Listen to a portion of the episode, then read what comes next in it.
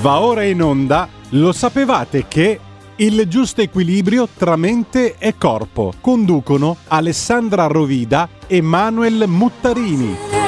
Per le vostre richieste e per le vostre domande scrivete a il mondo dei semplici mail chiocciola gmail.com Buongiorno a tutti amici, bentornati nella nostra rubrica di naturopatia Lo sapevate che? Oggi proseguiamo il nostro viaggio che abbiamo iniziato diverse settimane fa, che potete sempre ascoltare tutte le puntate precedenti sulla guida pratica per disintossicarsi sul sito di Radio Libertà, i podcast li potete trovare tutti lì. E oggi, come promesso e già vi avevamo anticipato la volta scorsa, andiamo a vedere cosa sono gli organi emuntori. Ma precisamente direi di iniziare con l'emuntorio intestinale, dandovi anche una piccola, diciamo così, rappresentazione fisiologica e anatomica di quella che è la funzionalità del nostro intestino. Allora, l'intestino tenue è il segmento di tubo digerente che collega lo stomaco al colon. La parte di questo segmento è il duodeno, il duodeno è fisso ed in esso si versano le secrezioni pancreatiche ed epatiche. Quindi cosa vuol dire? In, se, in sostanza che la digestione, voi non dovete ricord- immaginarvi che avviene a livello dello stomaco, la digestione avviene a livello dell'intestino. Ok? E quindi il duodeno è la prima parte dell'intestino tenue. La seconda parte invece è formata da due segmenti mobili che sono il digiuno e l'ileo. In essa ha termine la digestione e qui sono assorbite le sostanze nutritive. L'intestino tenue ha termine a livello del ceco, ovvero finisce con la porzione chiamata ceco, che è la base del colon ascendente ed è lungo ben 4 metri e ha un diametro di circa 3 centimetri. Dopo le trasformazioni digestive, cioè naturalmente da alimento che poi viene sminuzzato e poi per proseguire, lo stomaco riversa il materiale nell'intestino tenue, come abbiamo detto prima. Il ruolo di questo è quello di dissociare, ovvero dividere il bolo alimentare in particelle assimilabili con l'aiuto delle secrezioni pancreatiche, ovvero queste piccole sostanze che escono dal pancreas e anche dal fegato, come pure naturalmente dai succhi gastrici. Quando gli alimenti ingeriti sono proporzionati alla capacità di trasformazione del tubo digerente, ovvero la, mh, il pezzo che mangiate non è eccessivamente grosso, la digestione avviene in modo normale e le corrette trasformazioni che avvengono lungo il tubo digerente contribuiscono alla formazione di feci normali e una buona eliminazione di esse. Lo scopo della digestione quindi è quello di ridurre dei corpi complessi, che sarebbero nient'altro che gli alimenti, in particelle semplici che possono essere assorbite dalle cellule e tutte le trasformazioni degli alimenti hanno luogo all'interno del tubo digerente. Terminate le varie fasi della digestione, le sostanze nutritive si avviano poi a lasciare l'intestino passando al circolo sanguigno per essere poi avviate verso il loro punto di impiego. Quindi appunto nell'intestino tenue si effetta questo assorbimento. Quindi le sostanze nutritive attraversano le pareti intestinali e poi penetrano nella ricca rete capillare da cui l'intestino è tappezzato. Tutti questi capillari si riuniscono per formare cosa? La vena porta, che conduce al fegato le varie sostanze nutritive che ha prelevato dal bolo alimentare, quindi aminoacidi, zuccheri, acidi grassi, minerali, vitamine, eccetera. Il fegato, dopo aver effettuato diverse trasformazioni, cosa fa? Torna a distribuirle nell'organismo affidandole alla circolazione sanguigna. Quindi le mucose intestinali, quando sono in buono stato, agiscono da filtro molto intelligente che lascia penetrare nel sangue solamente chi le sostanze nutritive ben preparate, cioè ben digerite. Le grosse molecole, come si parlava prima, alimentari, mal composte e decomposte e i residui tossici sono costretti a fare cosa? A rimanere nell'intestino e avviati poi verso il colon, dove costituiranno una parte del materiale fecale, ma aiuteranno anche a fare a fermentare poi nell'intestino. Infatti accade tuttavia spesso che queste mucose filtro siano danneggiate e lasciano penetrare nel circolo sanguigno diverse tossine attraverso le microlesioni che esse presentano. Essendo le loro pareti divenute porose, la porta d'ingresso verso l'ambiente interno si è spalancata lasciando le scorie libere di saturare il terreno come ne parliamo di solito. È questo l'inquinamento morale che è la causa profonda di tutte le malattie. Quindi le cause di questa aggressione e distribuzione del filtro intestinale sono molteplici. Quindi ogni alimento mal digerito perché consumato in quantità eccessiva o perché qualitativamente inadatto irrita le mucose intestinali. Poi anche le mescolanze di alimenti di digeribilità contrastante può dare luogo a fermentazioni e a forte produzione di sostanze tossiche e irritanti. Quindi dovete sempre pensare quando si mangia, non che questo è un sacco di immondizie dove mandiamo dentro di tutto, specialmente poi ci abbiniamo anche alcolici. Pensate un po' come c'è, che fermentazione c'è, altro che la birra. Non solo, poi ci sono gli insetticidi, gli antibiotici, gli additivi che rappresentano altrettante forme di aggressione per le nostre fragilità mucose e digestive. D'altra parte sappiamo che molti medicinali hanno effetto negativo sull'apparato digerente. Citiamo eh, tra gli altri l'aspirina che distrugge la mucosa gastrica. Ecco perché si dice sempre cerchiamo di prenderla poi a stomaco pieno.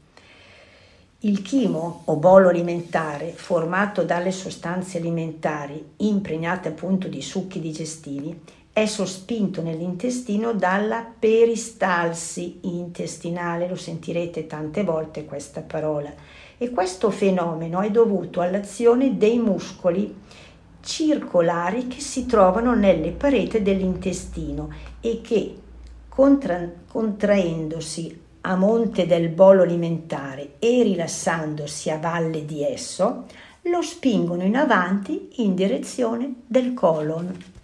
La peristalsi intestinale è un'attività riflessa che si innesca quando le terminazioni nervose delle pareti intestinali sono eccitate dal bolo alimentare perché così quando noi abbiamo digerito, abbiamo mangiato, ecco che è una cosa meccanica, fisiologica che il nostro corpo compie senza il nostro ordine. Perché questa peristalsi si compia correttamente si debbono verificare le due condizioni seguenti. Il bolo alimentare deve essere tanto voluminoso da riempire l'intestino e venire a contatto con tutte le pareti per eccitarne le terminazioni nervose. Il bolo deve essere costituito da materiale tanto ruvidi da stimolare le terminazioni nervose. E queste due condizioni si trovano entrambe realizzate quando la nostra alimentazione è costituita da alimenti ricchi di, di che cosa? Di cellulosa. Essi hanno generalmente origine vegetale, quindi che cos'è la cellulosa? Lo troviamo nella verdura, frutta, cereali, integrali quindi tutto quello che comunque è il vegetale. Altro fattore che influisce sulla peristalsi intestinale è l'attività muscolare.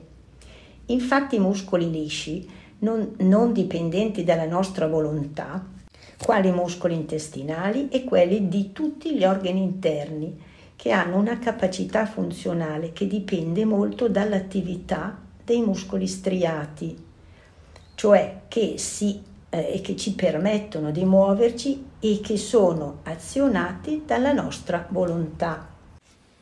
Quindi, quando siamo attivi fisicamente, i muscoli striati cosa fanno? Contraendosi vanno a loro volta a comprimere i muscoli lisci.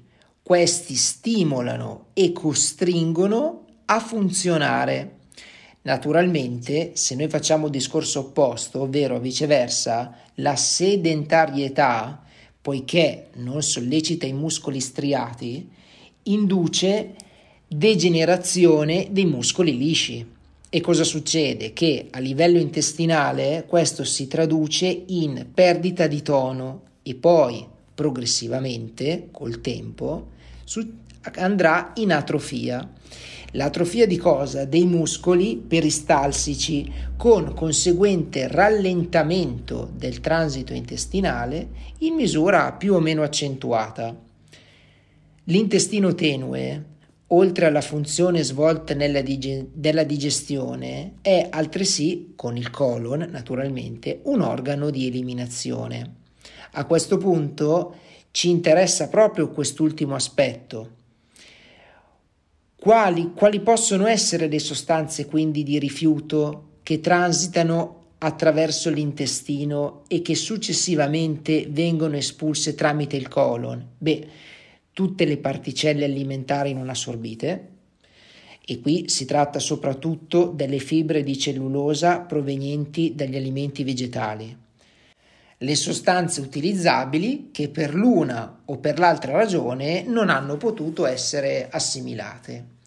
Ogni giorno eh, le ghiandole digestive secernano succhi in grande quantità. Vi faccio un esempio. Da un litro a un litro e mezzo di saliva, un eh, litro e mezzo di succhi gastrici, un litro circa di succhi pancreatici, un litro di bile e ben due litri di succhi intestinali.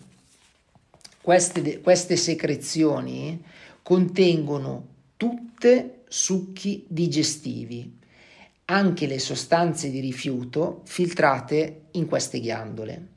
La bile, ad esempio, serve a digerire i grassi, però contiene anche le scorie filtrate dal fegato. La maggior parte di queste secrezioni è riassorbita contemporaneamente alle sostanze nutritive, ma le sostanze di rifiuto in esse contenute sono poi eliminate sempre per via intestinale. E le mucose dell'apparato digerente hanno una doppia funzione, assimilazione ed eliminazione. Per esempio, Eliminando le sostanze di rifiuto che si trovano nell'ambiente interno, il processo si può facilmente osservare a livello della bocca. La bocca impastata, sentite bene, e la lingua bianca rappresentano un fenomeno di eliminazione di sostanze di rifiuto attraverso la mucosa del tubo digerente. Ecco, vorrei anche adesso darvi una piccola informazione su quello che potrebbero essere i segni di un buono o cattivo funzionamento intestinale. Innanzitutto la frequenza dell'evacuazione. Un intestino che funzioni bene si svuota una o due volte al giorno, ma questo è sempre una cosa soggettiva, perché nel suo ambiente naturale l'uomo primitivo, pensate, evacua da due a tre volte al giorno, ma questo è sempre, ripeto, una cosa sempre soggettiva, a secondo di come eh, una persona magari si è troppo stimolata per forme magari nervose oppure magari di stati ansiosi. Però parliamo anche adesso di quella che potrebbe essere il colore e la consistenza. Il colore normale delle feci è scuro, la consistenza è pastosa e compatta. Esse non dovrebbero insudiciare né l'ano né il vaso. Poi ci sono i gas intestinali. I gas intestinali non dovrebbero esistere in una persona in buone condizioni di salute. Una presenza di gas troppo frequente o addirittura abituale, e viene chiamata meteorismo, è segno di fermentazione o di putrefazione degli alimenti dell'apparato digerente In questo caso generalmente il transito è troppo lento e le evacuazioni non avvengono come si deve. Poi c'è anche il ventre, il ventre prominente, cioè la pancia, la pancetta che ci troviamo. Questo perché? Perché quando le feci stagnano troppo a lungo in una quantità eccessiva nel colon, questo può allungarsi o dilatarsi sotto il peso del materiale non evacuato e così possono anche determinarsi delle ptosi che per via dello spostamento dei segmenti crea accumuli a livello del colon trasversale. E anche un piccolo accenno con eh, i mezzi di drenaggio intestinale. Il drenaggio intestinale mira a cosa? A svuotare l'intestino di tutto il contenuto contenuto che può essere costituito da una grande massa di materiale, come quando possono constatare quelli che prendono un lassativo per la prima volta. E l'intestino può essere pieno non solo, ricordatevi, di materiale fecale, ma anche di incrostazioni dure, cioè di materiale vecchio che col tempo si è depositato sulle pareti intestinali e come abbiamo detto queste incrostazioni disturbano la peristalsi intestinale e l'assorbimento delle sostanze nutritive.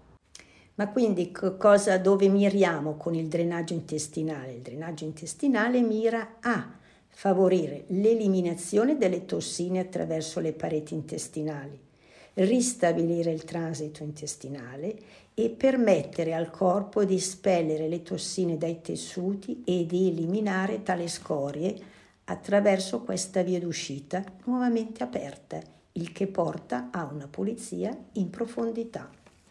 Con questo è tutto per oggi. La settimana prossima proseguiremo il nostro discorso dei drenaggi e degli organi montori.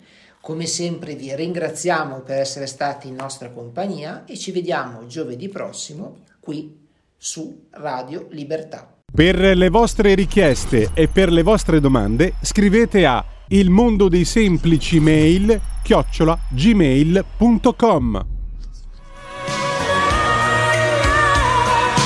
Avete ascoltato? Lo sapevate che...